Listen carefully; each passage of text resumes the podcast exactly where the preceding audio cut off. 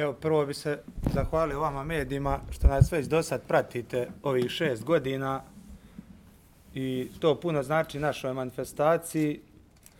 Hvala svim partnerima, hvala gradonačelniku gradu Mostaru, također vlada Hercegovačko-Neretvanske županije uvijek tu uz nas.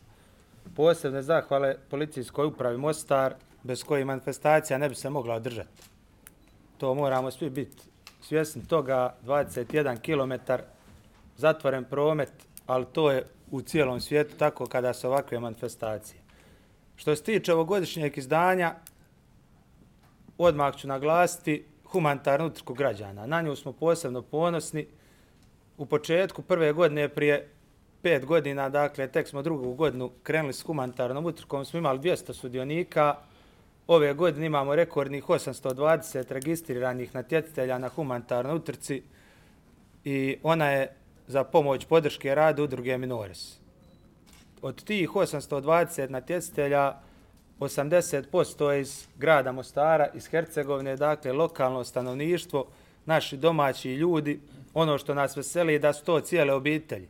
Roditelji trče s djecom, uh, unuci trče s bakama, djedovima, uh, cijele obitelji trče na našoj manifestaciji i to je ona priča na koji način mi želimo u budućnosti graditi Mostarski polumaraton u budućnosti da ti trkači koji ulaze u svijet trčanja, koji ove godine trče 4 km, da oni budu ti koji će trčati 21 km i da oni razvijaju pozitivan osjećaj, dakle pozitivne emocije i prenose to prema ovoj manifestaciji. Jer manifestacija u gradu Mostar mora živjeti sa Mostarkama i Mostarcima. Dakle, ona mora biti prihvaćena, a mislim da je ovih 820 registriranih natjecatelja na humanitarnoj utrci najbolji pokazatelj toga. Evo, još jednom hvala svima i nadamo se, evo, tu je predsjednica udruge Minores, nadamo se da ćemo im pomoći koliko je to u našoj moći i u budućnosti da ćemo raditi dakle, na osvješćivanju i podizanju empatije prema tim ljudima kojih je u ovoj složenoj ekonomskoj situaciji sve, sve više. Ne možemo, dakle, uvijek mi odvojiti naše vrijeme, ali evo, na neki način možemo skrenuti pozornost nekih možda većih od nas koji će se pobrinuti za taj problem. Što se tiče Mostarskog polumaratona, 650 registriranih natjecitelja iz 21 zemlje svijeta. Opet govorim, 10% je tu profesionalni atletičara koje dolaze iz regije. Imamo natjecitelje koji su nastupali na olimpijskim igrama, imamo prošlogodišnje pobjednike, imamo prvog pobjednika Mostarskog polumaratona. Dakle, ljudi se vraćaju, osjetili su tu nešto pozitivno, osjetili su tu nešto dobro, vraćaju se na našu manifestaciju i to je ono što nama isto daje snagu da smo na, na, na pravom putu. Također, 80% ili čak i više su rekreativni sudionici, dakle oni ljudi koji u svoje slobodno vrijeme se bave trčanjem. I to je stvarno pohvalno da neko, dakle, doktor, pjevač, ekonomist, eh, profesor može istrčati 21 km i da u svoje slobodno vrijeme, dakle, bavi se, bavi se tom aktivnošću i to je ono, evo, u budućnosti moramo znati u Evropi imamo preko 50 miliona rekreativnih trkača. Dakle, to je jedna velika populacija i to je bazen, rekao bih, i turistički. Dakle, sportski turizam se razvija ubrzano u Evropi, a Bosna i Hercegovina ima šta ponditi. Mislim da smo mi ljudima još na neki način egzotična zemlja.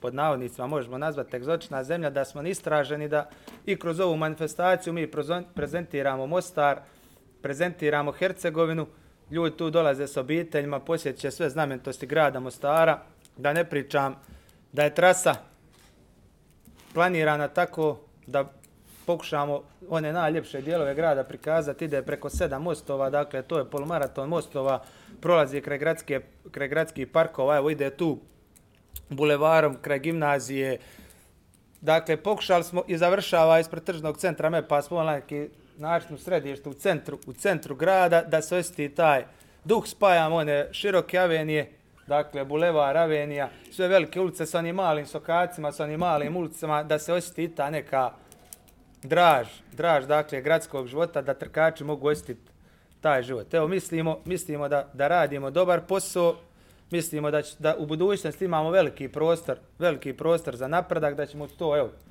uz, uz grad kao partnere, uz sve ostale naše partnere koji nas vjerno, vjerno prate, napraviti da se stvarno Mostar Hercegovina može ponositi manifestacijom kao što je Mostarski polmaraton. Evo, hvala vam.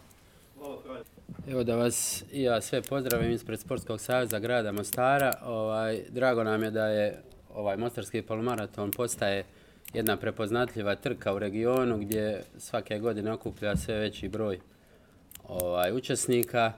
Mm, Sportski savez kao i svake godine do sada podržava ovaj Mostarski polumaraton samim tim što ovaj je li učestvuje u njegovoj promociji i i i i ovaj kroz čitavu godinu radimo na tome. Ovaj evo ne znam ja sam ispred saveza ovdje a ujedno sam i učesnik tog polumaratona i evo nadam se da će ovaj subota biti jedan praznik sporta u Mostaru i da će nas poslužiti vrijeme i da će to biti baš onako kako ovaj priliči ovaj organizaciji take jedne Evo ja želim da pozdravim sve prisutne. Dolazim znači iz policijske uprave Mostar. E, Policijska uprava Mostar je sačinila detaljan plan obezbjeđenja ove manifestacije. Znači po redu šestih tradicionalnih e, polu, tradicionalnog polumaratona. Cilj ovoga plana je da se znači obezbijedi e, što veća bezbjednost svim učesnicima u, u, u polumaratonu i drugih učesnika u saobraćaju.